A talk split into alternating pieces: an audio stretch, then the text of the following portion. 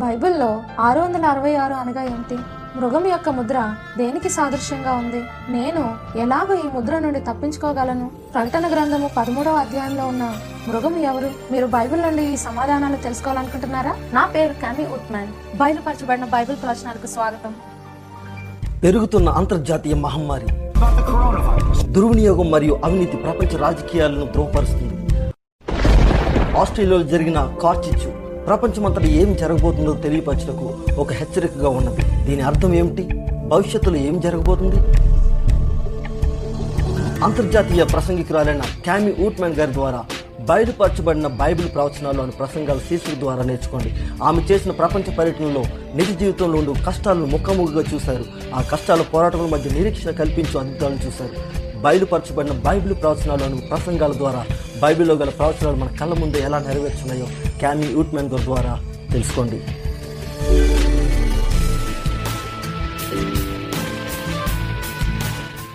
బయలుపరచబడిన Bible ప్రవచనాల్లో మరొక భాగం నాకు మీ అందరినీ ఆహ్వానిస్తున్నాను. ఒకవేళ మీరు ఈ కార్యక్రమాన్ని మొట్టమొదటిసారిగా చూస్తున్నట్లయితే ఏడబ్ల్యూఆర్ డాట్ ఓఆర్జీ స్లాష్ బైబిల్కు వెళ్ళినట్లయితే గడిచిన వర్తమానాలను మీరు వినగలరు. నిన్న రాత్రి మన అంశము నాకెంతో ప్రియమైనది. ప్రేమగల మన దేవుడు మన రక్షణకై ఆయన చేయగలిగినదంతయో చేయుట నాకెంతో ఓదార్పునిస్తుంది. కానీ మనం మన సొంత మార్గంలో వెళ్ళాలని ఎంచుకున్నట్లయితే మనల్ని శాశ్వతంగా శిక్షించరు కానీ కేవలం ఇప్పుడున్న జీవితాన్ని మాత్రమే మనకు మంజూరు చేస్తారు. ఇక అంతే. కానీ అంతకు మించిన వాస్తవం ఏమంటే మనకై తీర్పు గ్రంథమును తెరిచి ఉంచారు అన్నది నిజంగా ఎంతో గొప్ప విషయము. ఈ రోజు మనం ధ్యానించిన అంశముపై బైబిల్ను విశ్వసించిన వారు కూడా స్పందిస్తారు. ఈ అంశము హాలీవుడ్లో చాలా మంచి పేరు గాంచింది. అలాగే చాలా తప్పుగా అర్థం చేసుకోబడింది. మృగం యొక్క ముద్ర అను అంశము చాలా ప్రాముఖ్యమైనది. దీన్ని లోతుగా అధ్యయనం చేయడానికి ఎంతో అవసరం ఉంది దయచేసి నాతో ఉండండి స్నేహితులారా. మనం అధ్యయనం చేస్తున్నటువంటి అంశంలపై మీకు ఏమైనా ప్రశ్నలు ఉన్నాయా లేదా ప్రార్థన అభ్యర్థనలు ఉండి ఉండొచ్చు. క్రింది లింక్ పై క్లిక్ చేసి మాకు తెలియచేయండి. మన అంశంలోనికి వెళ్ళడానికి ముందు ప్రార్థిద్దాం. పరలోకమందున మా తండ్రి నన్ను శుద్ధి చేసి మీ పరిశుద్ధాత్మ చేత నన్ను నింపండి. నేను మీ పాత్రగా ఉండి ఈ రోజు కేవలం మీ మాటలు మాత్రమే నేను పలకడానికి సహాయం చేయండి. ప్రభువా మృగం యొక్క ముద్రను అంశమును గూర్చి మాకు స్పష్టమైన అవగాహన ఇవ్వండి. దీన్ని తెలుసుకోవటము ఎంతో ప్రాముఖ్యము ప్రభు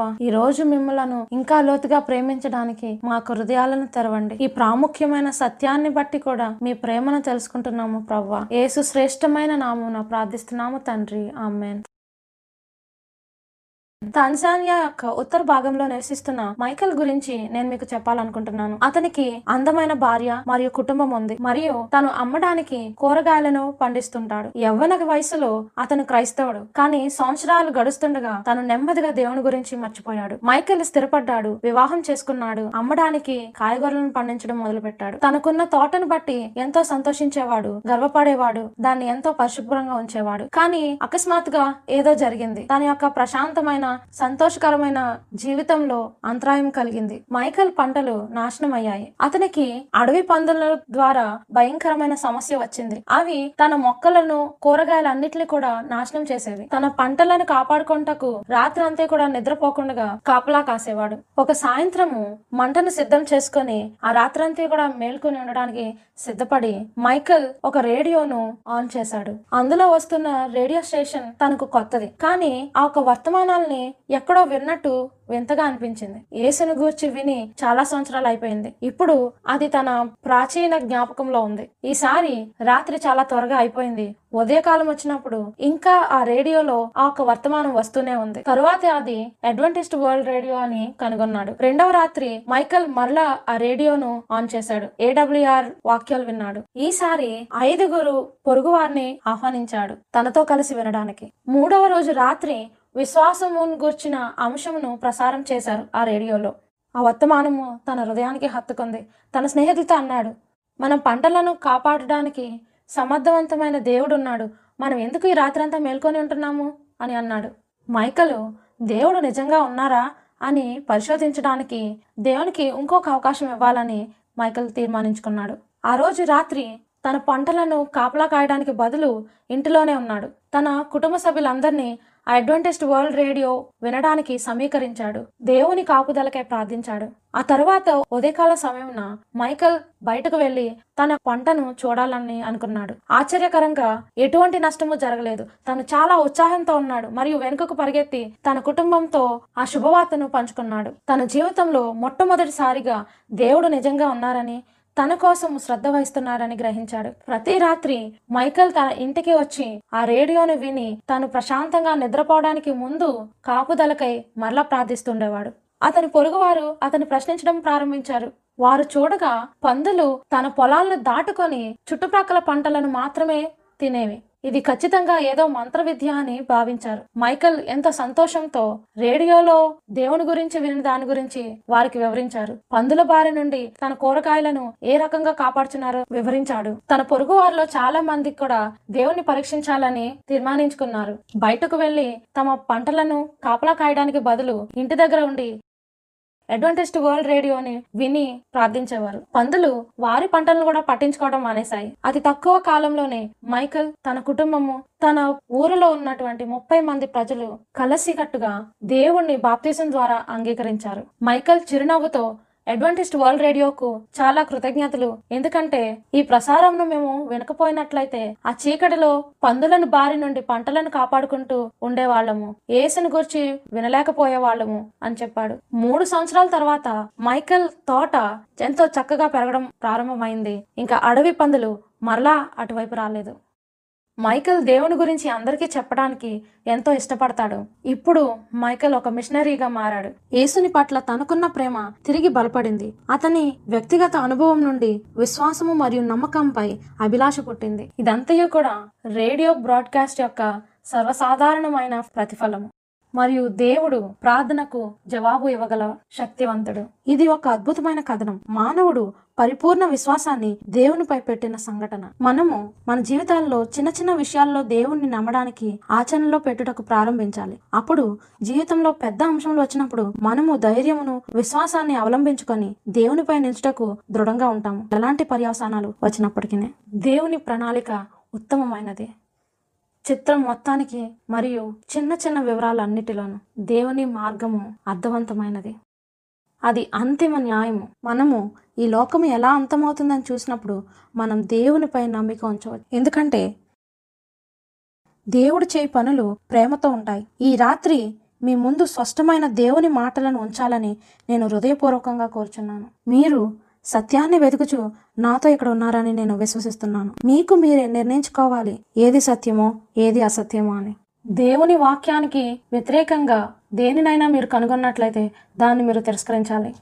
కానీ ఒకవేళ మీరు దాయబడిన నిధి కోసం వెతికినట్లు సత్యాన్ని వెతుకుట మీ కోరిక అయితే పరిశుద్ధాత్మ ద్వారా మీకు బయలుపరచబడినప్పుడు సత్యాన్ని అంగీకరించండి. స్నేహితులారా మనము దేనిని ఆశించాలో మరియు దేన్ని నివారించాలో తెలుసుకొనుట ఎంతో ప్రాముఖ్యము. ఇది చాలా ప్రాముఖ్యము. ఎందుకంటే బైబిల్ దేనిని గూర్చి అయినా హెచ్చరిస్తే అది ఖచ్చితంగా చెప్పబడిన రీతిగానే చెప్పబడిన సమయంలో జరుగుతుందని మనం విశ్వసించగలం. ఇప్పటికే మనము తొమ్మిది వర్తమానాలు కలిసి అధ్యయనం చేసినాము. దేవుడు తన ప్రతి మాట మీద ఎలా నిలబడతారో ఇప్పటికే మనం చూసాము. ఆయన మనలను హెచ్చరిస్తారు. మనల్ని భయంతో స్తంభింపజేయడానికి కాదు కానీ జ్ఞానంతో మనల్ని సిద్ధం చేయటానికి ధైర్యంతో నింపబట్టకు దేవుని సత్యము ఎప్పుడు కూడా ఎవరిని ఇబ్బంది పెట్టుటకు పంపబడలేదు కానీ అది ఎల్లప్పుడూ జ్ఞానోదయం చేయటానికి పంపబడింది. మిమ్మలను భయస్థులుగా చేయటం నా ఉద్దేశం కాదు కానీ విశ్వాసులుగా చేయటము నా ఉద్దేశం అయి ఉంది.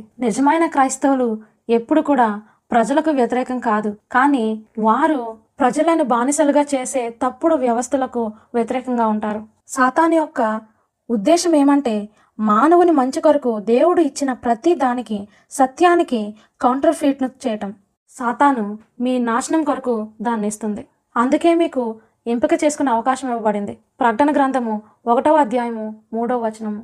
సమయము సమీపించినది గనుక ఈ ప్రవచన వాక్యములు చదువువాడును వాటిని విని ఇందులో రాయబడిన సంగతులను గైకొను వారును ధన్యులు. మీరు మీ నమ్మకాన్ని మానవుల ప్రసిద్ధ సంప్రదాయాల మీద ఉంచుతారా? లేక ఈ రాత్రి మన ప్రాముఖ్యమైన అంశముపై దేవునికి చివరి మాట ఇస్తారా? మన శీర్షిక యొక్క ముఖ్య ఉద్దేశమును జ్ఞాపకం ఉంచుకోండి. అది బైబిల్లో ఉంటే నేను నమ్ముతాను. అది బైబిల్తో అంగీకరించకపోతే అది నా కోసం కాదు.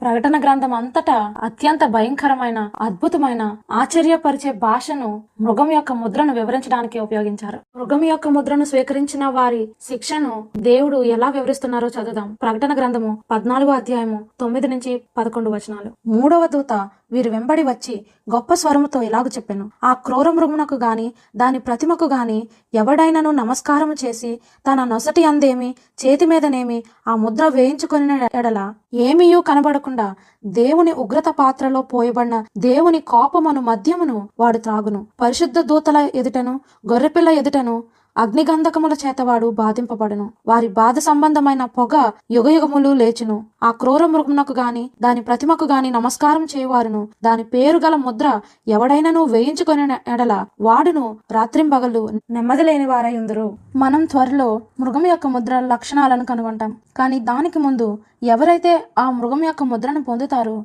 వారు నశించిపోతారని తెలుసుకోవటం చాలా ప్రాముఖ్యం. ప్రవచనం ఈ భూమి మీద చాలా మంది ప్రజలు ఆ మృగం యొక్క ముద్రను పొందుకొనుటకు తీర్మానించుకుంటారని చెబుతుంది. ప్రకటన గ్రంథంలో దేవుడు భూమి మీదనున్న ప్రజలు వేగంగా రెండు గుంపులుగా విభజింపబడతారని బోధిస్తున్నారు. ఒక గుంపు పరలోకపు దేవుణ్ణి అనుసరిస్తూ మరియు దేవుని ముద్రను పొందుతారు. రెండవ గుంపు సాతానును వెంబడిస్తారు. సాతానుడే మృగం యొక్క ముద్రతో సంబోధించబడ్డాడు. మరియు వారు వాడి ముద్రను పొందుతారు. విషాదకరం ఏంటంటే మృగం యొక్క ముద్ర అంటే ఏమిటో ఒక వ్యక్తి తెలుసుకోకపోతే ఇక సందేహం లేకుండా ఖచ్చితంగా ఆ ముద్రనే పొంది అంతమవుతాడు. దేవుని వాక్యంలో మనం మృగం యొక్క ముద్రను గుర్తించగలమని సానుకూలంగా ఉండాలి. దేవుని నాలుగవ ఆజ్ఞ దేవుని ముద్ర అని అధ్యయనం చేశామని జ్ఞాపకం ఉంచుకోండి. మనము ముద్రకు మూడు భాగాలున్నాయని నేర్చుకున్నాం. దేవుని పేరు దేవుని హోదా లేదా సృష్టికర్తగా ఆయన అధికారం మరియు భూమి ఆకాశం పైన ఆయన ఆధిపత్యం. దేవుడు ఆయన ప్రజలకు సూచనను ముద్రను ఒక గుర్తు ఇచ్చారు. ఆయన విమోచన శక్తిని సృష్టించడం ద్వారా. ఏడవదిన ఆజ్ఞ నిర్గమాకాండము ఇరవై అధ్యాయము ఎనిమిది నుంచి పదకొండు వచనాల్లో ఉంది. విశ్రాంతి దినమును పరిశుద్ధంగా ఆచరించుటకు జ్ఞాపకం ఉంచుకొనము. మనము విశ్రాంతి దినమును తరతరాలు ఆచరించాలి అనగా శాశ్వతంగా దేవునితో ఒడంబడికను కొనసాగించాలని అర్థం. అది దేవునికి మరియు విమోచింపబడిన దేవుని ప్రజలకు మధ్య ఒక గుర్తు. ఎహెస్కేలు ఇరవై అధ్యాయము పన్నెండవ వచనము. మరియు యహోవనగు నేనే వారిని పవిత్రపరచి వాడనని వారు తెలుసుకొనట్లు నాకును వారికిని మధ్య విశ్రాంతి దినములను వారికి సూచనగా నేను నియమించి తిని ముద్రను గుర్తించడానికి ముందు మనం మృగాన్ని గుర్తించాలి. ప్రవచనంలో మృగము దేనికి సాదృశ్యంగా ఉంది? దానియాల గ్రంథము ఏడో అధ్యాయము ఇరవై మూడో వచనం. ఆ నాలుగవ జంతువు లోకంలో తక్కిన ఆ మూడు రాజ్యములకు భిన్నమగు నాలుగవ రాజ్యమును సూచించుచున్నది. ప్రవచనాలలో మృగము రాజ్యాలకు ప్రభుత్వాలకు సాదృశ్యంగా ఉంది లేదా భూ సంబంధమైన పాలక సంస్థలకు సాదృశ్యంగా ఉంది. ఈ పదం అగౌరవాన్ని సూచించడం లేదు. ఇది మృగం యొక్క లక్షణాలని అర్థం కాదు. ప్రతి ఒక్క మృగములను గూర్చిన వివరణ అందులో నిమగ్నమై ఉన్న ప్రభుత్వం యొక్క వివరణ. ప్రకటన గ్రంథము పదమూడవ అధ్యాయము ఒకటవ వచనం ప్రకారము. మరియు పది కొమ్ములను ఏడు తలలను గల ఒక క్రూర మృగము సముద్రంలో నుండి పైకి వచ్చుట చూచితిని. దాని కొమ్ముల మీద పది కిరీటములను దాని తలల మీద దేవదూషణకరమైన పేళ్ళను ఉండెను. ప్రకటన గ్రంథము పదిహేడో అధ్యాయము పదిహేనో వచనము. మరియు ఆ దూత నాతో ఇలాగ చెప్పాను ఆ వేష్య కూర్చున్న చోట నీవు చూచిన జలములు ప్రజలను జనసమూహములను జనములను ఆయా భాషలు మాట్లాడు వారిని సూచించును. కాబట్టి లేఖనాలే వాటినంతట వాటిని ప్రచురపరుచుకుంటున్నాయి. మనము నీళ్ళు ప్రజలు సమూహములు దేశాలు మరియు భాషలు అని చూసాం. ప్రవచనంలో నీరు జనాభా ఉన్న ప్రాంతాన్ని ప్రజల సమూహమును సూచిస్తుంది. ప్రకటన పదమూడో అధ్యాయంలో ఈ మృగమును గమనించండి. దాని ముద్రను నేను పొందకూడదు. దానికి ఎనిమిది లక్షణాలున్నాయి. కాబట్టి మనం ప్రకటన గ్రంథం నుండి ఆ ఎనిమిది లక్షణాలను చూద్దాం. ఒకే ఒక దానికి ఆ ఎనిమిది లక్షణాలు ఉన్నాయి. చరిత్ర అంతటిలో ఒకే ఒక్క దానికి. మనం ముందుకు వెళ్ళే ముందు నేను ఒకసారి ఆగాలనుకుంటున్నాను. నేను వ్యక్తిగతంగా మీతో చెప్పుట ప్రాముఖ్యం మనము ఈ రాత్రి చాలా సున్నితమైన గొప్ప అంశాలను చూస్తాము. నేను వివిధ చారిత్రక పత్రాల నుండి కోట్ చేస్తాను. అవి ఎవరిని వ్యక్తిగతంగా నిందించుటకు కాదు కానీ ప్రవచనం నెరవేర్పును చూపించడానికి. దేవునికి ప్రతి సంస్కృతిలోనూ శాఖలోనూ విశ్వాస వ్యవస్థల్లోనూ ఆయన బిడ్డలున్నారు. వారు ఆయన స్వరమును ఆయన సత్యాన్ని వినినప్పుడు వారు ఆయనను వెంబడించుటకు వెనుకాడరు. అది చివరికి వారి సాంప్రదాయాలను విడిచిపెట్టుటకు అయినా సరే వెనుకాడరు. ఇక్కడ ఇవ్వనై ఉన్న సమాచారం కేవలం ఒక వ్యవస్థను సంబంధించినది మాత్రమే. ఆ వ్యవస్థ చాలా సిద్ధాంతాలు కలిగి ఉంది. అవి లేఖనాలకు వ్యతిరేకంగా ఉండుటను స్పష్టంగా చూడగలం. మొదటి లక్షణం. ఆ మృగము శక్తిని స్థానాన్ని అధికారాన్ని పొందుకుంటుంది. ప్రకటన గ్రంథము పదమూడో అధ్యాయము రెండవ వచనము. నేను చూచిన ఆ మృగము చిరుతపులను పోలియుండెను. దాని పాదములు ఎలుగుబంటి పాదముల వంటివి. దాని నోరు సింహపు నోరు వంటిది. దానికి ఆ ఘటసర్పము తన బలమును తన సింహాసనమును గొప్ప అధికారమును ఇచ్చెను. లేఖనాలు సాతాన్ని ఒక ఘటసర్పంగా వర్ణించింది. ప్రకటన గ్రంథము పన్నెండో అధ్యాయము నాలుగో వచనము. దాని తోక ఆకాశ నక్షత్రములలో మూడవ భాగము నీడ్చి వాటిని భూమి మీద పడవేసెను. కననయ్యున్న ఆ స్త్రీ కనగానే ఆమె శిశువును మృంగివేయవలనని ఆ ఘటసర్పము స్త్రీ ఎదుట నిల్చుండెను. ఘటసర్పము ప్రధానంగా సాతాన్ను సూచిస్తుంది. అలాగే ప్యాగన్ రోమ్కు సాదృశ్యంగా ఉంది. సాతాను పనిచేసిన దేశం ఇది మనకు తెలుసు. ఎందుకంటే మత్తై రెండో అధ్యాయము పదహారో వచనంలో సాతానుడు హేరోదు రాజును అనగా రోమా నాయకుడను ఉపయోగించాడు. యేసుని చంపించుటకు బెత్లహేమ పిల్లలందరినీ చంపుట ద్వారా ప్రయత్నం చేశాడు.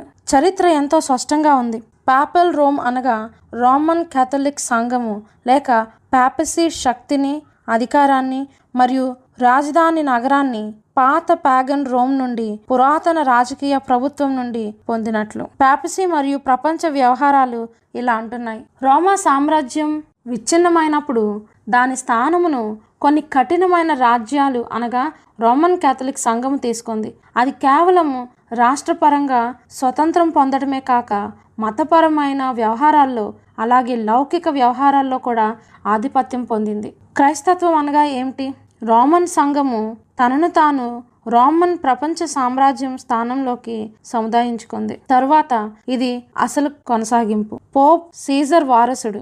రెండవ లక్షణం చూద్దాం. మృగము ప్రపంచవ్యాప్తంగా అధికారాన్ని పొందుతుంది. ప్రకటన గ్రంథము పదమూడో అధ్యాయము మూడు ఏడు వచనాలు. దాని తలలో ఒక దానికి చావు దెబ్బ తగిలినట్టుండెను. అయితే ఆ చావు దెబ్బ మానిపోయిన కనుక భూజనులందరూ మృగము వెంట వెలుచు ఆశ్చర్యపడుచుండిరి. ఏడవ వచనం. మరియు పరిశుద్ధులతో యుద్ధము చేయును. వారిని జయింపను దానికి అధికారం ఇయ్యబడిను. ప్రతి వంశము మీదను ప్రతి ప్రజ మీదను ఆయా భాషలు మాట్లాడు వారి మీదను ప్రతి జనము మీదను అధికారము దానికి ఇయ్యబడెను. పాపసి ప్రపంచ మధ్యయుగాలలో అధికారం కలిగి ఉందని అంటే ఎవ్వరు కూడా వివాదంకు రారు. మరలా పాపసీ మొదటి గుర్తింపుతో సరిపోతుంది. పోప్ గ్రెగరీ ద సెవెంత్ లేఖనాల ప్రకారం రోమా సంఘం యొక్క పరిపూర్ణతను వివరిస్తూ అది ఎన్నడూ తప్పు చేయలేదు చేయబోదు అని ప్రకటించాడు. తరువాత పోంటిఫ్ అని ఒక గర్విష్ఠుడు చక్రవర్తులను బహిష్కరించడానికి అధికారాన్ని పొందాడు. మరియు అతను పలికిన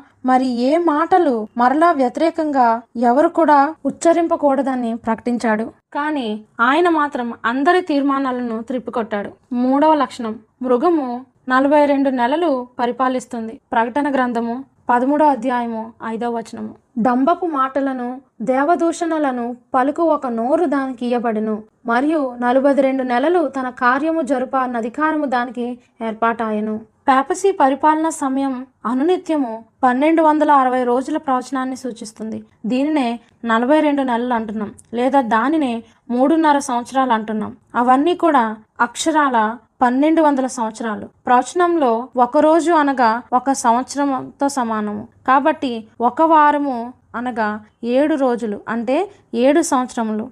దీనిని ఎహెస్కేలు నాలుగో అధ్యాయము ఆరో వచనంలో మనం చూస్తాం. దేవుడు నేను నీకు ఒక రోజును ఒక సంవత్సరంగా ఇచ్చాను అంటున్నారు. సంఖ్యాకాండము పద్నాలుగో అధ్యాయము ముప్పై నాలుగో వచనము. మీరు ఆ దేశంను సంచరించి చూచిన నలుబది దినముల లెక్క ప్రకారము దినమునకు ఒక సంవత్సరం చొప్పున నలుబది సంవత్సరములు మీ దోష శిక్షను భరించి నేను మిమ్మను రోసివేసినట్టు తెలుసుకొందురు. చరిత్ర ప్యాపసి పునీతులను లేదా నీతిమంతులను పన్నెండు వందల అరవై సంవత్సరాలు హింసించిందని చూపిస్తుంది. పోప్ యొక్క అధికారాన్ని చట్టబద్ధంగా ఐదు వందల ముప్పై ఎనిమిది క్రీస్తు శకంలో గుర్తించారు. జస్టీనియన్ చక్రవర్తి తనని తాను రోమా యొక్క బిషప్ అని హెచ్చించుకున్నాడు. దీనినే జస్టీనియన్ శాసనం అంటారు. క్రీస్తు శకం ఐదు వందల ముప్పై ఎనిమిది రోమా చరిత్రలో ఒక ముఖ్య మలుపు చోటు చేసుకుంది. జస్టీనియన్ సామ్రాజ్యం తనని తాను ఈ సంవత్సరం నుండి నేను ఇక ఎంత మాత్రమూ సైనికుడను కాదు కానీ వేదాంతవేత్తను అని ప్రచురించుకున్నాడు. అతను తన యొక్క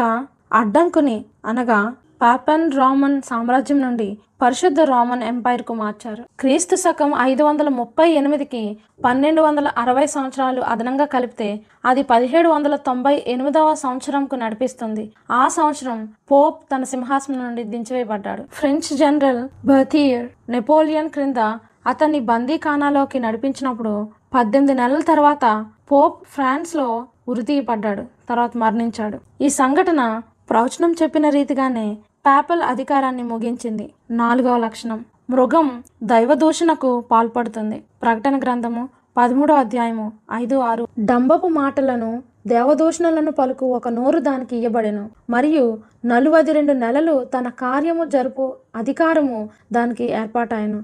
గనుక దేవుని దూషించుటకును ఆయన నామమును ఆయన గుడారమును పరలోక నివాసులను దూషించుటకును అది తన నోరు తెరిచెను. పరిశుద్ధ గ్రంథం దైవదూషణ అనగా ఏమిటో వివరిస్తుంది. యోహాను సువార్త పదవ అధ్యాయము ముప్పై మూడో వచనము. అందుకు యూదులు నీవు మనుషుడవై ఉండి దేవుడు నన్ను చెప్పుకొనుచున్నావు గనుక దేవదూషణ చేసినందుకే నిన్ను రాళ్ళతో కొట్టుదము గాని మంచి క్రియ చేసినందుకు కాదని ఆయనతో చెప్పరి. దైవదూషణ అంటే పాపాలను క్షమించుటకు అధికారం కలదని చెప్పడం కూడా. లూకాసు వార్త ఐదో అధ్యాయము ఇరవై ఒకటో వచనంలో ఉంది. శాస్త్రులను పరిసయ్యులను దేవదూషణ చేచున ఇతడెవడు? దేవుడు ఒక్కడే తప్ప మరి ఎవడు పాపములను క్షమించగలడని ఆలోచించుకొనసాగిరి. కాబట్టి చదవబడిన వాక్యము దేవదూషణతో సరితూగుతుందా? ఫెరాలిస్ మతపరమైన నిఘంటువు నుండి కోట్ చేస్తున్నాను. పోప్ చాలా గౌరవనీయుడు అందువలన తాను హెచ్చింపబడ్డాడు. అతను కేవలం సాధారణ మనిషి కాదు దేవుడు లాంటివాడు. దైవిక చక్రవర్తి మరియు సుప్రీం చక్రవర్తి రాజులకు రాజు. కనుక సాధ్యమైతే ఒకవేళ దేవదూతలు తప్పు చేస్తే విశ్వాసంలో వారిని సైతం తీర్పు తీర్చగలడు మరియు బహిష్కరించగలడు అని రాశాడు. Christopher Marcellus oration in the fifth Lateran council నుండి కోట్ చేస్తున్నాను. నీవు భూమి మీద మరొక దేవుడవు. ద కెథాలిక్ నేషనల్ నుండి కోట్ చేస్తున్నాను. పోప్ కేవలం యేసుక్రీస్తుని ప్రతినిధి కాదు ఆయనే స్వయంగా యేసుక్రీస్తు శరీరధారిగా దాగినటువంటి క్రీస్తు. తెసలోనియలకు రాసిన రెండవ పత్రిక రెండవ అధ్యాయము మూడు నాలుగు వచనాలు. పాప పురుషుడు బయలుపడితేనే గాని ఆ దినము రాదు. ఏది దేవుడు అనబడునో ఏది పూజింపబడునో దానినంతటిని ఎదిరించుచు దానికంతటికి పైగా వాడు తన్ను తానే హెచ్చించుకొనుచు తాను దేవుడనని తన్ను కనుపరుచుకొనుచు దేవుని ఆలయంలో కూర్చుండును గనుక ఏ విధముగానైనాను ఎవడునూ మిమ్మును మోసపరచనీయకుడి. కథలిక్ కటకిజం మతం న్యూయార్క్ పంతొమ్మిది వందల ఇరవై తొమ్మిది నుంచి కోట్ చేద్దాం. ప్రశ్న యాజకుడు నిజంగా పాపాలను క్షమించగలడా? లేక ఆయనే వాటిని జమ చేయగలడా? జవాబు. యాజకుడు నిజంగా ధర్మంలో పాపాలను క్షమించగలడు. ఆ అధికారంను యేసుక్రీస్తు ఆయనకు ఇచ్చారు. సెయింట్ ఆల్ఫోన్సస్ లిగోరీ యాజకుని యొక్క గౌరవాలు మరియు విధులను ఈ విధంగా వ్రాశారు. యాజకుడికి అధికార తాలపు చెవులు లేక పాపులను నరకం నుండి విమోచించే శక్తి అనగా పరలోకంకు పంపే అర్హత కలిగి దేవుడే యాజకుని తీర్పునకు కట్టుబడి ఉండాలి. యాజకుడు ఒక పద్ధతిలో సృష్టికర్తకే సృష్టికర్త అని పిలువబడాలి. సెయింట్ ఆల్ఫోన్సస్ ఇలా అంటున్నారు. యాజకుడను బలిపీఠం దగ్గరకు మరొక క్రీస్తు వల్లే వెళ్ళనివ్వండి. ఐదవ లక్షణం. మృగము నాకు చావు దెబ్బ తగిలి గాయము మాన్పబడును. అప్పుడు ప్రపంచమంతా ఆయనను అనుసరిస్తుంది. ప్రకటన గ్రంథము పదమూడవ అధ్యాయము మూడవ వచనము. దాని తలలలో ఒకదానికి చావు దెబ్బ తగిలినట్టుండెను. అయితే ఆ చావు దెబ్బ మానిపోయెను గనుక భూజనులందరూ మృగము వెంట వెళ్ళుచు ఆశ్చర్యపడుచుండిరి. దాంతో ఆశ్చర్యపోయింది ఓ అంతేకాని ఏతో కాదు. వారు భౌతికంగా ఆ మృగము వెనకాల నడవరు లేక తిరగరు. ఇది కాగ్నేటివ్ ఫంక్షన్. వారు మృగమును బట్టి ఆశ్చర్యపోయారు. అందువలన వారికి కూడా మృగముకున్న మనస్తత్వమే ఉంది. వారు మృగము యొక్క శక్తితో ఐక్యమవుటకు తీర్మానించుకున్నారు. మరణ దెబ్బగా కనిపించిన దానితో పాపసీ పరిష్కరింపబడింది. పదిహేడు వందల తొంభై ఎనిమిదిలో బర్థియర్ పోప్ను బందీగా తీసుకున్నప్పుడు ఆయన ఉరితీయబడగా మరణించాడు. ఐరోపాలో సగం మంది పాపసి ఈ సంఘటనతో ముగిసిందని తలచారు. ఏదేమైనా దేవుడు ఆ దెబ్బ మరలా మానిపోతుందని రాశారు. మరియు పాపసీ యొక్క ప్రభావం ప్రపంచమంతా దానిని వెంబడించే వరకు పెరుగుతుంది. పోపు ఫ్రాన్సిస్ తన యొక్క బలమైన కోరికను వ్యక్తం చేశారు. అదేంటంటే తూర్పు ఆర్థడాక్స్ యాంగ్లికన్లు మరియు ఇతర ప్రొటెస్టెంట్ వ్యవస్థల్లో ఐక్యత కలిగి ఉండటం. ఈ కార్యక్రమాన్ని ఒక చిరస్మరణీయ ప్రత్యక్ష వీడియో చాట్తో కెన్త్ కోప్లాండ్ అతని సమాజంతో ప్రారంభించారు. కాథలిక్ మరియు కరిస్మాటిక్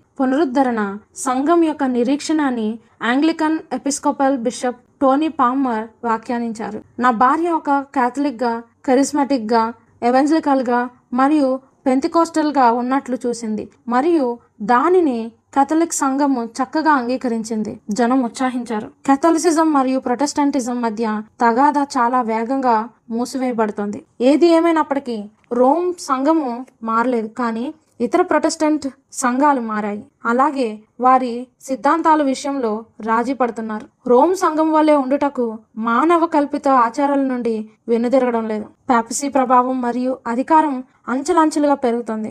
గత శతాబ్దం నుండి ప్రపంచవ్యాప్తంగా ఉన్న కాథలిక్ల సంఖ్య మూడు వంతులు పెరిగింది. రెండు వేల పంతొమ్మిది పోర్టిఫికల్ ఇయర్ బుక్ జనాభా లెక్కల ప్రకారము ఒకటి పాయింట్ మూడు బిలియన్లకు సంఖ్య చేరింది. ప్రపంచమంతా ఈ రోజు పోప్ వైపు చూస్తూ పోప్లోనే నిరీక్షణను ప్రపంచ ఐక్యత ప్రేమ శాంతిని మర్యాదను వెతుకుచున్నారు. దేవుడు ప్రవచించినట్లుగానే ఆరవ లక్షణం. మృగం యొక్క సంఖ్య ఆరు వందల అరవై ఆరు. ప్రకటన గ్రంథము పదమూడో అధ్యాయము పద్దెనిమిదో వచనం. బుద్ధి గలవాడు మృగం యొక్క సంఖ్యను లెక్కింపనిము అది ఒక మనుషుని సంఖ్యయే. ఆ సంఖ్య ఆరు వందల అరవై ఆరు. ఇందులో జ్ఞానము కలదు. కాబట్టి బైబిల్ ఆరు వందల అరవై ఆరు ఒక మనుషుని సంఖ్య అనేది స్పష్టం చేస్తుంది. ఆధునిక ప్రవచనాత్మక వివరణలు ఆ సంఖ్యను తప్పుగా అర్థం చేసుకొని వివిధ సాంకేతిక పరిజ్ఞానాలకు వర్తింపజేస్తున్నారు. కానీ మనం మన సమయాన్ని వృధా చేసుకోని అవసరం లేదు. అది ఏమిటా అని? ఎందుకంటే బైబిల్ అది మనుష్యుడు అని చెబుతుంది. టెక్నాలజీ కానీ బార్కోడ్స్ కానీ చిప్స్ కానీ పరిశుద్ధులను పన్నెండు వందల అరవై సంవత్సరాలు హింసించలేదు. వారు దేవుడు అని చెప్పుచు దేవదోషణ చేయలేదు. చిప్స్ మేము పాపాలను క్షమిస్తామని అనడం లేదు. దానికి బదులుగా ఇవన్నీ లక్షణాలు మృగం యొక్క అధికారం మరియు దేవుని విరోధి. ఏది ఏమైనప్పటికీ ఒక దానిని దేవుని విరోధి అని పిలుచుటకు ముందు అది బైబిల్ ఇచ్చిన ప్రతి వివరణను ఖచ్చితంగా తొలతూగుతుందని ఖచ్చితంగా తెలుసుకోవాలి. వాక్యం స్పష్టంగా ఆ సంఖ్య మనుషునిది అలాగే మృగమది కూడా అని అంటుంది. ఆరు వందల అరవై ఆరు సంఖ్య పాపసీకి వర్తిస్తుంది అనగా అది నాలుగో మృగాన్ని ప్రతిబింబిస్తున్న రాజ్యం. పాపల్ టైటిల్లో చూపించినట్లుగా అది మనుషుని సంఖ్య. మనం ఇది వరకు రెండో తెశలోనిలకు రాసిన పత్రిక రెండో అధ్యాయం మూడో వచనంలో చదివిన పోప్కి ఇవ్వబడిన బిరుదులలో ఒకటి వకారియస్ ఫిలైడే లేక vicar of the Son of God. ఇది చాలా సులభంగా పాపల్ ఫిరంగులలో ధృవీకరింపబడింది. అలాగే ఇతర కథలిక్ ప్రచురణలో కూడా పేరుగాంచింది పంతొమ్మిది వందల నలభై మూడులో నోటరీ చేయబడిన పేజీలో doctor Johannes Quasten of Catholic యూనివర్సిటీలో అమెరికా యొక్క విశ్వవిద్యాలయంలో వైకారియస్ ఫిలైడే అను బిరుదు అలాగే వైకారియస్ క్రిస్టీ అను బిరుదు పోప్కు ఇవ్వబడిన సాధారణ బిరుదును అని చెప్పబడింది. జెస్యూట్ పబ్లికేషన్ అయిన అవర్ సండే విజిటర్స్ నుండి కోట్ చేస్తున్నాను.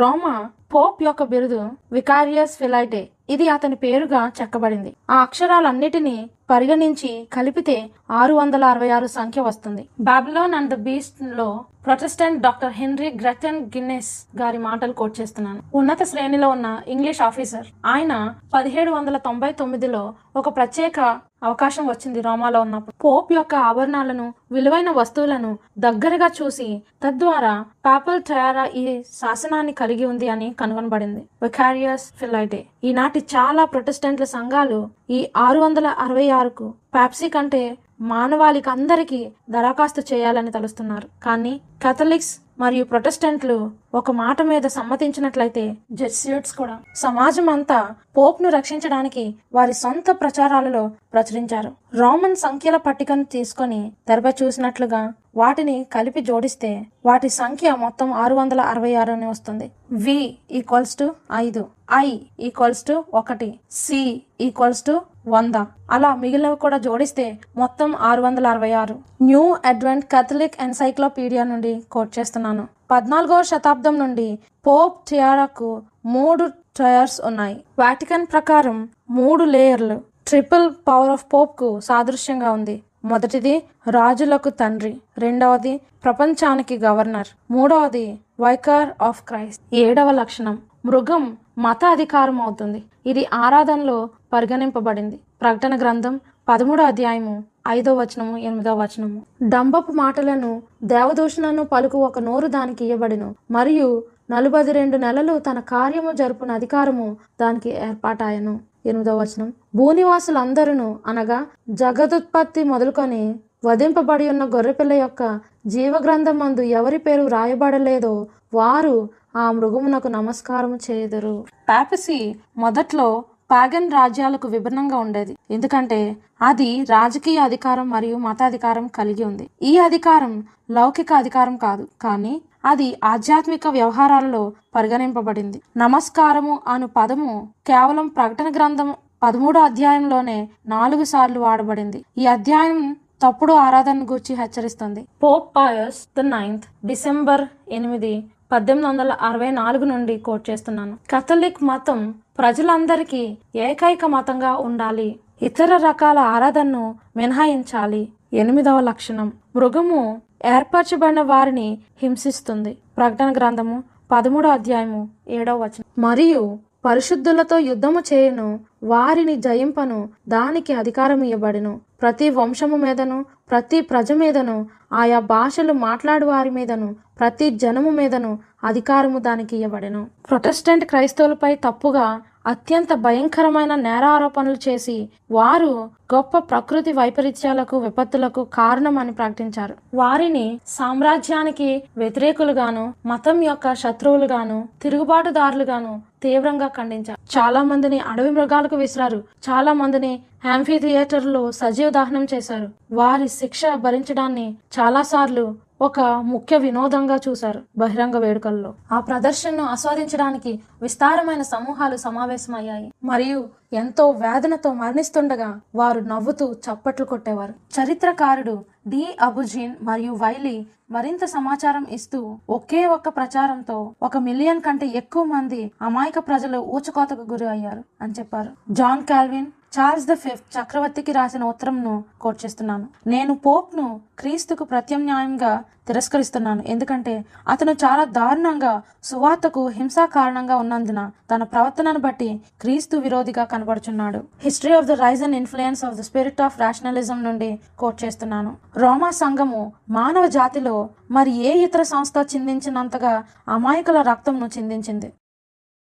John Daniel the grand design exposed నుండి కోట్ చేస్తున్నాను. పక్షపాతం లేని పరిశోధకుడి కోసం చరిత్ర చెబుతున్నదేమనగా రోమన్ కాథలిక్ సంఘం రోమనిజం యొక్క కసాయి గుణాన్ని పునరావృతం చేసింది. ఎలాగనగా వారికి భిన్నమైన రీతిలో దేవుణ్ణి ఆరాధించినందున మొత్తం నగరాలను మరియు జనాభాను కనికరం లేకుండా తుడిచిపెట్టుకుపోయేలా ధ్వంసం చేసింది. యోహాను రాసిన మొదటి పత్రిక రెండో అధ్యాయము ఇరవై రెండో వచనము. యేసు క్రీస్తు కాడని చెప్పువాడు తప్ప ఎవడబద్ధికుడు? తండ్రిని కుమారుని ఒప్పుకొనని వీడే క్రీస్తు విరోధి. ఇక్కడ కోట్ చేస్తున్న మూలాలు ఏ వ్యక్తుల సమూహంపై దాడి కోసం కాదు కానీ ఈ మొత్తం గజిబిజి కారణమైన సాతాన్పై దాడి. ఈ వ్యవస్థకు ఒక గుర్తు ఉందని దాన్ని పొందుకోకూడదని దేవుడే స్వయంగా మనకు చెప్పారు. ఏసు కుస్థితులు చెల్లునుగాక. ఎందుకంటే మనల్ని నాశనం చేయాలనే సాతాన్ యొక్క ఘోరమైన ప్రణాళికలను దేవుడు ఆయన ప్రకటన గ్రంథంలో తేటతెల్లం చేశారు. ప్రకటన గ్రంథము పదమూడో అధ్యాయం యొక్క మృగం యొక్క ఎనిమిది లక్షణాలను పోపుల వ్యవస్థగా మనం ఇప్పుడు సానుకూలంగా గుర్తించాము. కాబట్టి పోపుల సామ్రాజ్యానికి దాని గుర్తు ఏమిటో చెప్పడానికి అనుమతిద్దాం. His eminence James cardinal Gibbons ninth archbishop of Baltimore నుండి కోట్ చేస్తున్నాను. అతను ఇలా రాశాడు. ఒక రోజు ఒక వ్యక్తి పీటర్ గిర్మాన్ యొక్క కన్వర్ట్స్ కాటికిజం ఆఫ్ క్యాథలిక్ సిద్ధాంతం పుస్తకం తీసుకుని పేజ్ నంబర్ యాభైను తీసి చదివాడు. ప్రశ్న విశ్రాంతి దినము ఏ రోజు? జవాబు శనివారం విశ్రాంతి దినము. ప్రశ్న శనివారం బదులు ఆదివారం ఎందుకు పాటిస్తున్నాము? జవాబు కేథలిక్ చర్చ్ పరిశుద్ధతను శనివారం నుండి ఆదివారంకు బదిలీ చేసినందున మేము శనివారం బదులు ఆదివారం పాటిస్తున్నాము. ఇది చదివిన ఆ వ్యక్తి ఆశ్చర్యపడి ఏదో తప్పు జరిగిందని భావించాడు. అందువల్ల అతను అప్పటి ప్రసిద్ధ బల్టిమోర్కు చెందిన జేమ్స్ కార్డినల్ గిబ్బన్స్కు ఒక లేఖ రాసి అందులో కేథలిక్ చర్చ్ వాస్తవ వాస్తవానికి ఆరాధన రోజున శనివారం నుండి ఆదివారంకు మార్చిందా అని అడిగారు. కార్డినల్ బదిలిచ్చినదేమనగా అవును కేథలిక్ సంఘము ఈ మార్పు తన చర్య అని పేర్కొంది. మరియు ఈ చర్య మతపరమైన విషయాలలో సంఘ మతపరమైన శక్తి మరియు అధికారం యొక్క ముద్ర అని చెప్పాడు. కేథలిక్ రికార్డ్ ఆఫ్ లండన్ను కోట్ చేస్తున్నాను. ఆదివారం మా అధికారం యొక్క ముద్ర. సంఘ బైబిల్ కంటే ఉన్నతంగా ఉంది. మరియు విశ్రాంతి దిన ఆరాధన మార్పు ఆ వాస్తవానికి రుజువు. అని పేర్కొన్నారు.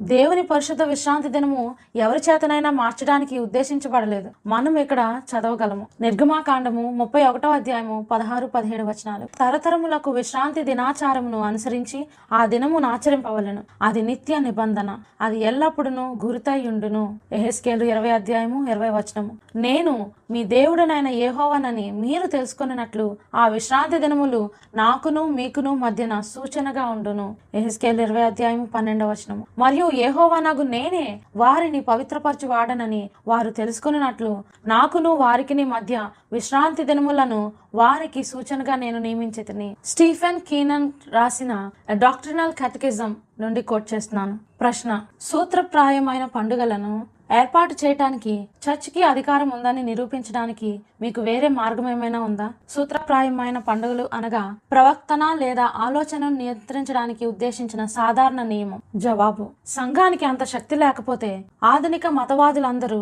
ఆమెతో ఏకీభవించేలా విశ్రాంతి దినాన్ని ఏడవ రోజైన శనివారంకు ప్రత్యామ్నాయంగా మొదటి రోజైన ఆదివారంకు మార్చగలిగేదే కాదు. ఈ మార్పుకు లేఖన అధికారమే లేదు. స్నేహితులారా రోమన్ కేథలిక్ల వ్యవస్థ శనివారం నుండి ఆదివారంకు ఆరాధన దినాన్ని మార్చిందని వారి స్వంత రచనలో చూసాం ఆదివారం పాటించడం దాని అధికారం మరియు శక్తి యొక్క ముద్ర. ఇది మీ దేవుడిని మీ సృష్టికర్తను మీ విమోచకుడిని ఆరాధించు సమయంపై చేయబడిన పోరాటం. గుర్తుంచుకోండి ప్రతి బైబిల్ సత్యానికి ప్రత్యామ్నాయంగా సాతానుడు తన నకిలీని కలిగి ఉన్నాడు.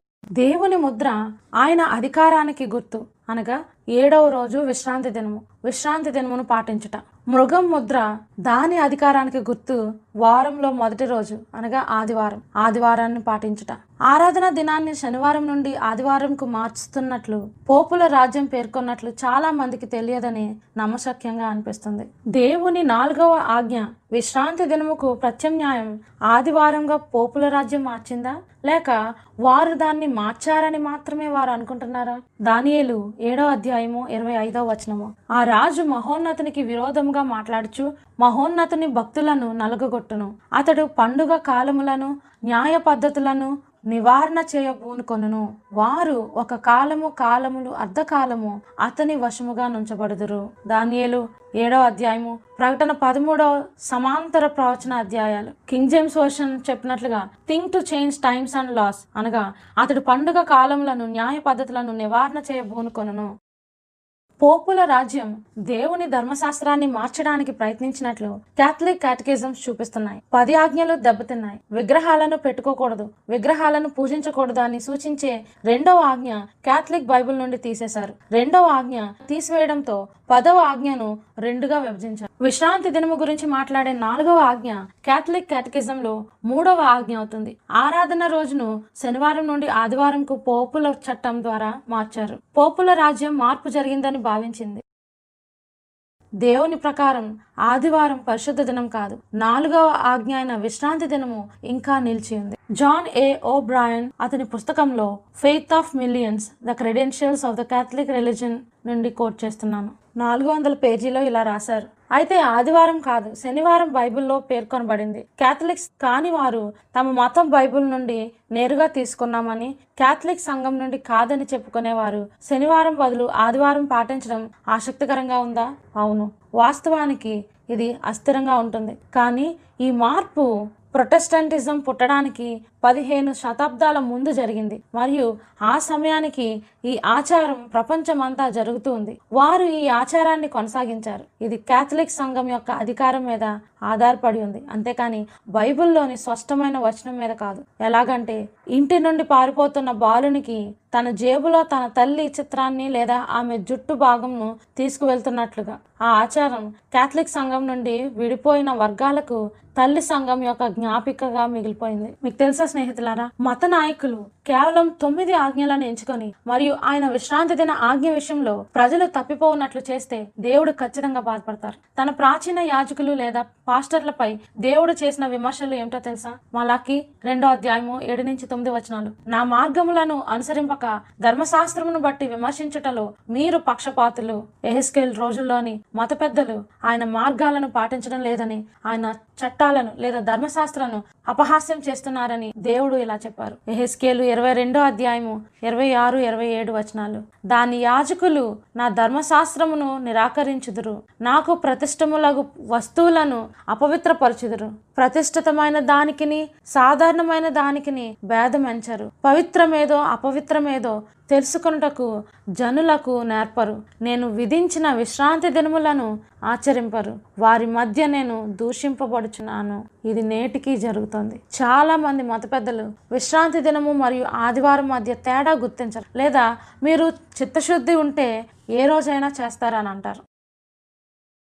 కానీ దేవుడు ఇంకా ఎహెస్కేలు ఇరవై రెండో అధ్యాయం ఎనిమిదో వచనంలో ఎలా చెప్తున్నారు. నాకు ప్రతిష్టములగు వస్తువులను నీవు తృణీకరించుచున్నావు. నా విశ్రాంతి దినములను నీవు అపవిత్రపరచుచున్నావు. ఎహెస్కేలు ఇరవై రెండో అధ్యాయము ఇరవై ఎనిమిదో వచనం ప్రకారము ఏహోవ ఏమయో సెలవీనప్పుడు ప్రభువైన ఏహోవ ఇలాగ సెలవిచ్చుచున్నాడని చెప్పుచున్న వారిపైన ప్రభువు తన ఉగ్రత కుమ్మరించనయ్యున్నాడు దేవుడు తన మాటల్లో కొన్నిటిని తీసివేసిన లేక కొన్నిటిని జత చేసిన విస్మరించడు లేదా మర్చిపోరు. మన ఆలోచనలను ఆయన ఆలోచనలను చెప్పుకోవటం చాలా ప్రమాదకరమైనది. మనం ఎప్పుడు కూడా ఆయన నోటి మాటలను తప్పుగా చెప్పకూడదు లేదా ఆయన చెప్పిన దానిని కించపరచకూడదు. మనము దేవుని చిత్తాన్ని చేయకుండా మతపరమైన కార్యకలాపాలు ఎన్ని చేసినా పనికిరానివని వాక్యం హెచ్చరిస్తుంది. దేవుని చిత్తానికి విధేయత చూపకుండా దేవుని పేరును వచించటం మరియు గొప్ప నిస్వార్థం మానవతా కార్యక్రమాలలో పాల్గొనడం కూడా వృధా అవుతుందని క్రీస్తు ప్రకటించారు. విధేయత అనేది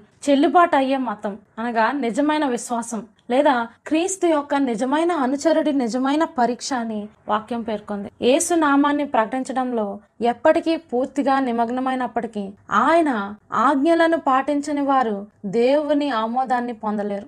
ఎవరైతే సోలా స్క్రిప్చురా అనగా బైబిల్ మరియు బైబిల్ మాత్రమే సుప్రీం అధికారం లేదా అత్యున్నత అధికారం అని సమర్థిస్తారో వారు మాత్రమే దేవుని ఆమోదాన్ని పొందుతారు. ఇప్పుడు మనం ప్రొటెస్టెంట్ లేదా ప్రొటెస్ట్ అండ్ అనగా అర్థం ఏంటో స్పష్టంగా తెలుసుకుందాం. అనగా తిరస్కరించుట లేక వ్యతిరేకించుట.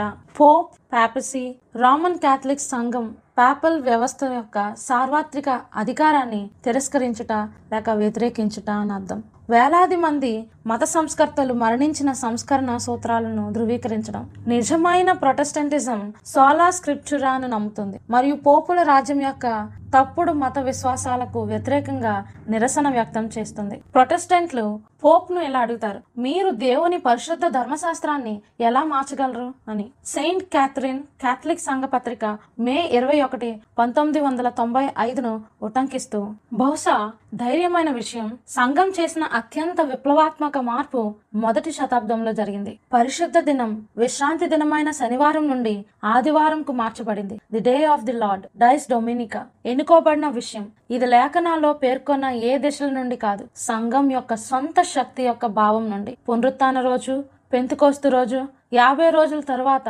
వారంలోని మొదటి రోజుకు వచ్చి. కాబట్టి ఇది కొత్త విశ్రాంతి దినం అవుతుంది. లేఖనాలు మాత్రమే మా ఏకైక అధికారం అని భావించే వ్యక్తులు తార్కికంగా సంద్ర అడ్వెంటిస్టులుగా మారాలి మరియు శనివారం పరిశుద్ధంగా పాటించాలి. కాబట్టి ఒక వ్యక్తిపై మృగం యొక్క ముద్ర ఎక్కడ వేయబడుతుంది? దేవుడు మనకు చెప్తున్నారు. ప్రకటన గ్రంథం పదమూడో అధ్యాయము పదహారవ వచనంలో. కాగా కొద్దివారు గాని గొప్పవారు గాని ధనికులు గాని దరిద్రులు గాని స్వతంత్రులు గాని దాసులు గాని అందరూ తమ కుడి చేతి మీదనైనను తమ నొసటి అందైనను ముద్ర వేయించుకున్నట్లును ముద్ర అనగా సాదృశ్యంతో కూడినదని గుర్తుంచుకోవాలి. రోమియోలకు రాసిన పత్రిక ఏడో అధ్యాయము ఇరవై ఐదవ వచనం ప్రకారము. నుదుటి భాగం మన దేవుని సేవ చేసే మనసును సూచిస్తుంది. ప్రసంగి తొమ్మిదో అధ్యాయము పదో వచనము. మరియు చెయ్యి పనికి గుర్తుగా సూచిస్తుంది. ఆదివారం ఆచారాన్ని ఇష్టపూర్వకంగా అంగీకరించేవారు నుదుటి పైన ముద్రించబడతారు. హింస లేదా మరణాన్ని తప్పించుకోవటానికి విశ్రాంతి దినాన్ని పనిచేయటానికి అంగీకరించేవారు చేతి మీద ముద్రించబడతారు. ఆదివారం పాటించే వారికి ఇప్పుడు మృగం ముద్ర వేయబడి ఉందా? ప్రకటన గ్రంథము పదమూడో అధ్యాయం పదిహేడవ వచనంలో. ఆ ముద్ర అనగా ఆ మృగము పేరైనను దాని పేరిట సంఖ్య అయినను గలవాడు తప్ప క్రయ విక్రయములు చేయుటకు మరి ఎవనికి అధికారము లేకుండానట్లును అది వారిని బలవంతము చేయుచున్నది. ఏ వ్యక్తికి కూడా ఇప్పుడు మృగం యొక్క ముద్ర లేదు. ఒక రోజు రాబోతుంది. ఆ రోజున మీకు ఆ ముద్ర ఉంటే తప్ప ఎవ్వరూ కొనలేరు లేదా అమ్మలేరు. ఆ సమయంలోనే మానవులు విశ్రాంతి దినాన పని చేయాలా వద్దా అని ఎన్నుకోవాల్సి వస్తుంది. మరియు ఆదివారము పవిత్ర దినంగా పాటించాల్సి వస్తుంది. అంటే మీరు నుదుటి మీదన లేదా చేతి మీద ముద్రించబడతారు. విశ్రాంతి దినాన్ని ధిక్కరించుట చాలా తీవ్రమైన విషయం. ఎందుకంటే ఇది పాపం లేదా దేవుని పరిశుద్ధ ధర్మశాస్త్రం యొక్క అతిక్రమణ. వ్యవహాను రాసిన మొదటి పత్రిక మూడవ అధ్యాయము నాలుగో వచనము. పాపము చేయు ప్రతి వాడును ఆజ్ఞను అతిక్రమించును. ఆజ్ఞ అతిక్రమమే పాపము. తెలిసే తెలిసి దేవుని పరిశుద్ధ దినాన్ని అపవిత్రం చేసేవారు స్పష్టంగా ఆలోచించే మరియు గ్రహించగల సామర్థ్యాన్ని కోల్పోతారు మరియు చీకటిలో మునిగిపోతారు. యోహాను సువార్త పన్నెండో అధ్యాయము ముప్పై ఐదో వచనము. అందుకు యేసు ఇంకా కొంతకాలము వెలుగు మీ మధ్య ఉండును. చీకటి మిమ్మల్ని కమ్ముకొనుకుంటున్నట్లు మీకు వెలుగు ఉండగానే నడువుడి. చీకటిలో నడుచువాడు తాను ఎక్కడికి పోచున్నాడో ఎరుగడు. స్నేహితులారా ఈ చివరి దినాలలో దేవుడు తన ప్రజలకు ఏదో జరిగే వరకు భూమి నుండి కలహాల వాయువులను అరికట్టమని దేవుడు తన దేవదూతలకు ఆజ్ఞాపించారు. ఏదో అంటే ఏంటి? మనకు దయగల దేవుడున్నాడు. కానీ ఏదో ఒక సమయంలో ఆ దయ ముగిస్తుంది. ఆయన మార్గాన్ని ఎన్నుకోవటానికి ఇదే మిక్కిలి అనుకూల సమయం. ప్రకటన గ్రంథము ఏడో అధ్యాయము ఒకటి నుంచి మూడు వచ్చి అటు తర్వాత భూమి యొక్క నాలుగు దిక్కులలో నలుగురు దేవదూతలు నిలిచి ఉండి భూమి మీదనైనను సముద్రము మీదనైనను ఏ చెట్టు మీదనైనను గాలి వేచకుండునట్లు భూమి యొక్క నాలుగు దిక్కుల వాయువులను పట్టుకొని ఉండగా చూచితిని. రెండో వచనం. మరియు సజీవుడకు దేవుని ముద్ర గల వేరొక దూత సూర్యోదయ దిశ నుండి పైకి వచ్చుట చూచితిని. భూమికిని సముద్రమునకును హాని కలుగ చేయటకై అధికారము పొందిన ఆ నలుగురు దూతలతో ఈ దూత మేము మా దేవుని దాసులను వారి నొసళ్ళయందు ముద్రించు వరకు భూమికైనను సముద్రమునకైనను చెట్లకైనను హాని చేయవద్దని బిగ్గరగా చెప్పాను. వీచే గాలులు కలహాలను యుద్ధాలను మరియు గందరగోళాన్ని సూచిస్తున్నాయి. దేవుడు భూమి మీద వినాశనకరమైన విధ్వంసాన్ని రాకుండా అడ్డుకుంటున్నారు. తన ప్రజలు ఆయన సత్యం కోసం లేదా ఆయనకు వ్యతిరేకంగా ఆఖరి నిర్ణయాలు తీసుకునేంత వరకు మనం దేవుని సేవ చేస్తున్నామని చెప్పుకోవటం సరిపోదు. మనం కూడా ఆయనకు విధేయత కలిగి ఉండాలి. చివరి రోజుల్లో దేవుని కోపాన్ని ఎవరు పొందుతారు? ప్రకటన గ్రంథము పద్నాలుగో అధ్యాయము తొమ్మిది పది వచనం మరియు వేరొక దూత అనగా మూడవ దూత వీరి వెంబడి వచ్చి గొప్ప స్వరంతో ఇలాగ చెప్పెను. ఆ క్రూర మృగమునకు గాని దాని ప్రతిమకు గాని ఎవడైనను నమస్కారము చేసి తన నొసటయందేమి చేతి మీదనేమి ఆ ముద్ర వేయించుకొనిన ఎడల ఏమీయూ కలపబడకుండా దేవుని ఉగ్రత పాత్రలో పోయబడిన దేవుని కోపమను మద్యమును వాడు త్రాగును. పరిశుద్ధ దూతల ఎదుటను గొర్రెపిల్ల ఎదుటను అగ్నిగంధకముల చేత వాడు బాధింపబడును. దేవుని ఉగ్రత లేదా కోపం అనగా ఏంటి ప్రకటన గ్రంథము పదిహేనో అధ్యాయం ఒకటో వచనము. మరియు ఆశ్చర్యమైన మరి ఒక గొప్ప సూచన పరలోకమందు చూచితిని. అదేమనగా ఏడు తెగుళ్ళు చేత పట్టుకొని ఉన్న ఏడుగురు దూతలు ఇవే కడవరి తెగుళ్ళు. వీటితో దేవుని కోపము సమాప్తమాయను. స్నేహితులారా ఆజ్ఞలు పాటించే క్రైస్తవులుగా రాబోయే ఏడు కడవరి తెగుళ్ళకు మనం భయపడాల్సిన అవసరం ఉందా? అస్సలు లేదు. మన రక్షకుడు భయపడవద్దు అని చెప్తున్నారు. మరియు ఆయన వందలాది వాగ్దానాలను మనం ఎత్తిపట్టవచ్చు. కీర్తన తొంభై ఒకటో అధ్యాయము పది పదకొండు వచనాలు. నీకు అపాయమేమీ రాదు. ఏ తెగులును నీ గుడారంను సమీపించదు. నీ మార్గములన్నిటిలో నిన్ను కాపాడుటకు ఆయన నిన్ను గూర్చి తన దూతలను ఆజ్ఞాపించును. ఆమెన్. దేవుని ముద్ర కలిగి ఉన్న వారికి భద్రత వాగ్దానం చేయబడుతుంది. మరియు మొత్తం ఏడు కడవరి తెగుళ్ళ నుండి రక్షింపబడతారు. మీలో చాలా మంది అమెరికా బైబిల్ ప్రవచనాల్లో ప్రస్తావించబడిందా అని అడిగారు. మరింత లోతైన అధ్యాయం గురించి క్లుప్తంగా చూద్దాం. ప్రకటన గ్రంథము పదమూడో అధ్యాయము పదకొండు పన్నెండు వచనాల్లో యోహాను చూశారు. భూమిలో నుండి మరి ఒక క్రూర మృగము పైకి వచ్చుట చూచితిని ఈ సమయానికి ఒకటో వచనంలో ఉన్న మృగం చెరలోకి వెళ్ళినట్లు పదో వచనం చెబుతుంది. అయితే ఈ రెండవ మృగం గొర్రెపిల్ల కొమ్ము వంటి రెండు కొమ్ములు దానికి ఉండెను అది ఘటసర్పము వలె మాట్లాడుచుండెను.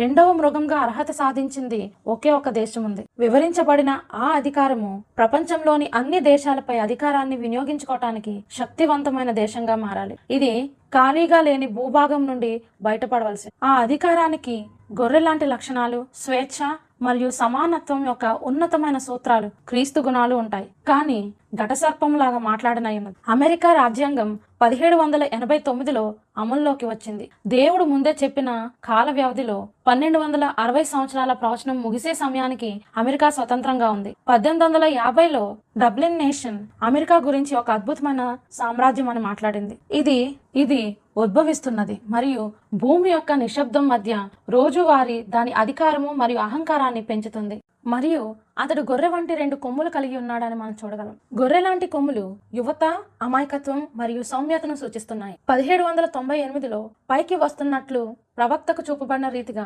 అమెరికా యొక్క లక్షణాలకు సముచితంగా సూచిస్తుంది. ఘటసర్పం లాగా మాట్లాడే గొర్రె లాంటి కొమ్ములతో ఉన్న మృగము ఈ దేశము వారు చెప్పుకుంటున్న దానికి ఆచరించేవి వ్యతిరేకంగా ఉన్నాయి. వాటి మధ్య ఒక గొప్ప వైరుధ్యం సూచిస్తుంది. ఇది ఘట సర్పములా మాట్లాడుతుంది మరియు మొదటి మృగం యొక్క అధికారాన్ని అవలంబిస్తుంది. అవలంబిస్తుందనే ప్రవచనము దాని అసహనం మరియు రాబోతున్న హింసాత్మక మనసును స్పష్టంగా తెలియజేస్తుంది. ఈ రెండవ మృగం ప్రజలను ఏ రెండు విషాదకరమైన విషయాలు చేసేలా చేస్తుంది? ప్రకటన గ్రంథం పదమూడో అధ్యాయము పన్నెండు పదహారు వచనాలు. అది ఆ మొదటి క్రూర మృగమునకున్న అధికారపు చేష్టలన్నీ దాని ఎదుట చేచున్నది మరియు చావు దెబ్బ తగిలి బాగుపడి ఉన్న ఆ మొదటి మృగమునకు భూమియు దానిలో నివసించు వారును నమస్కారం చేయనట్లు అది బలవంతము చేచున్నది కాగా కొద్దివారు గాని గొప్పవారు గాని ధనికులు గాని దరిద్రులు గాని స్వతంత్రులు గాని దాసులు గాని అందరూ తమ కుడి చేతి మీదనైనను తమ నష్టి అందైనను ముద్ర వేయించుకొనున్నట్లును మృగం యొక్క ముద్రను స్వీకరించమని ప్రజలను బలవంతం చేయడంలో అమెరికా ముందుంటుంది. ఈ అతిపెద్ద దేశం త్వరలో మత స్వేచ్ఛను తిరస్కరించి మరియు ప్రజలను తప్పుడు ఆరాధనకు బలవంతం చేస్తుంది. యుఎస్ఏలోని ప్రముఖ సంఘాలు తమ సిద్ధాంతాలను కొనసాగించడానికి వారి ఆదేశాలను అమలు చేయడానికి రాష్ట్రాన్ని ప్రభావితం చేస్తాయి. అప్పుడు ప్రొటెస్టెంట్ అమెరికా రోమన్ సోపాన క్రమం యొక్క ప్రతిబింబాన్ని ఏర్పరుస్తుంది. మరియు ఫలితంగా అసమ్మతివాదులపై పౌర జరిమానాలు విధింపబడతాయి. రెండవ మృగం వారు అతని మాట వినాలని ప్రజలను ఎలా ఒప్పిస్తుంది? ప్రకటన గ్రంథం పదమూడు అధ్యాయము పదమూడు పద్నాలుగు వచనాలు. అది ఆకాశం నుండి భూమికి మనుషుల ఎదుట అగ్ని దిగివచ్చినట్టుగా గొప్ప సూచనలు చేయుచున్నది. కత్తి దెబ్బ తినియు బ్రతికిన ఈ క్రూర మృగమునకు ప్రతిమను చేయవలనని అది భూనివాసులతో చెప్పుచు ఆ మృగము ఎదుట చేయుటకు తనకియబడిన సూచనల వలన భూనివాసులను మోసపుచ్చుచున్నది. ఈ ప్రతిమ ఒక సాదృశ్యం. ఇది అసలు దాని లక్షణాలను కలిగి ఉంది. చరిత్రలో ఈ ఎనిమిది లక్షణాలను కలిగి ఉన్న ఏకైక సంస్థ రోమన్ క్యాథలిక్ వ్యవస్థ. ఇది ప్రకటన పదమూడు యొక్క మొదటి మృగం. మీ అంతట మీరే చరిత్రలో వెతకండి. ఈ సిద్ధాంతాలు దేవుని వాక్యానికి విరుద్ధంగా ఉన్నప్పటికీ దాని సిద్ధాంతాలను అమలు చేయటానికి రాష్ట్ర వనరులను ఉపయోగించుకునే శక్తి దీనికి ఉంది లేదా అధికారం ఉంది. రెండవ మృగం కూడా అదే చేస్తుంది. ఇప్పటికే మన రోజుల్లో జరుగుతున్న దీని సూచనలను చూడగలం. రెండవ మృగం బహిష్కరణ మరియు మరణ బెదిరింపులను ప్రజలను బలవంతం చేయటానికి ఉపయోగించుకునే ఉన్నది. ప్రకటన గ్రంథం పదమూడో అధ్యాయము పదిహేను నుంచి పదిహేడు వచనాల్లో లేఖనాల ప్రకారము మృగము ముద్రను అంగీకరించడానికి ఇష్టపడని వారిపై ఆర్థిక ఆంక్షలు విధించడం ద్వారా ఈ ముద్ర అమలు చేయబడనయ్యింది సంఘము మరియు ప్రభుత్వము ఏకమై ప్రతిమ యొక్క బలవంతపు ఆరాధన తీసుకురానయ్యున్నది గొర్రె లాంటి మృగం ఘటసర్పంలో మాట్లాడుతుంది. గుర్తుంచుకోండి దేవుడు మన ఆరాధనను లేదా విధేయతను ఎప్పుడు బలవంతం చేయరు. ప్రేమలో ఆయన మనకు ఎంపిక చేసుకునే స్వేచ్ఛను ఎల్లప్పుడూ ఇచ్చారు. మనం విధేయత చూపించాల్సింది దేవునికా లేక మానవునికా అనే విషయంపై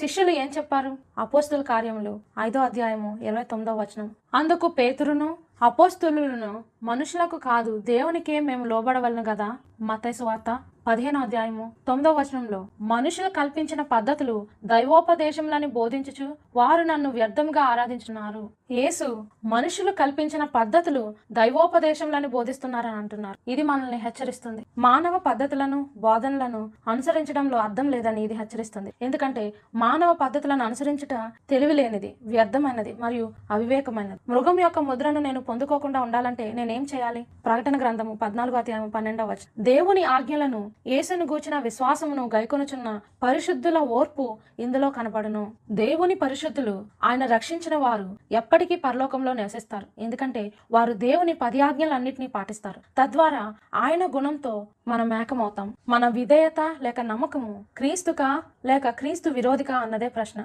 మహా గొప్ప పోరాటం అంతే కూడా మీరు ఎవరిని ఆరాధిస్తారు అన్న అంశం మీదే ఉంది. మృగం యొక్క ముద్ర అనగా ఆదివారం ఆదివారం ఆరాధన మానవ నిర్మిత సాంప్రదాయం. ప్రకటన గ్రంథము పదమూడో అధ్యాయము నాలుగో వచనం. ఆ మృగమునకు అధికారం ఇచ్చినందున వారు ఘటసర్పమునకు నమస్కారం చేసిరి. అందుచేత వారు తెలిసి తెలియక ఆ ఘటసర్పమును ఆరాధించారు. ఎందుకంటే ఘటసర్పము దాని యొక్క అధికారమును మృగానికి అనగా దాని కౌంటర్ఫిట్ వ్యవస్థకు ఇస్తుంది. మరియు ప్రపంచము ఆ మృగము వాళ్ళు ఆలోచిస్తూ దాని మనస్తత్వమును అనుసరిస్తుంది. దీనికి వ్యతిరేకంగా ఉన్నది దేవుని ముద్ర అనగా సబ్బాతు ఆరాధన. దేవుని స్వేచ్ఛా ధర్మశాస్త్రం ప్రకటన గ్రంథము ఇరవై రెండో అధ్యాయము పద్నాలుగో వచనం. జీవవృక్షంకు హక్కు గలవారై గుమ్మముల గుండా ఆ పట్టణములోనికి ప్రవేశించినట్లు తమ వస్త్రములను ఉదుక్కొని వారు ధన్యులు. ప్రతి ఒక్క వ్యక్తి తీర్మానించుకోవాలి. దేవుని చిత్తానికో లేక వ్యతిరేకతకో. మత్తైసు వార్త పన్నెండో అధ్యాయము ముప్పై వచనం. నా పక్షమున నుండని వాడు నాకు విరోధి నాతో కలిసి సమకూర్చని వాడు